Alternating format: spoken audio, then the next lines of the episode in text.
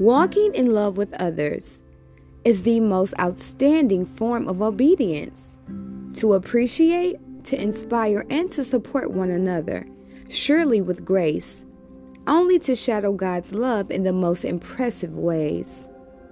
With much sincere diligence, our hearts are blessed with favor, and divine protection is permitted only if we willingly allow God to lead us on the most precious, priceless journey for the rest of our days.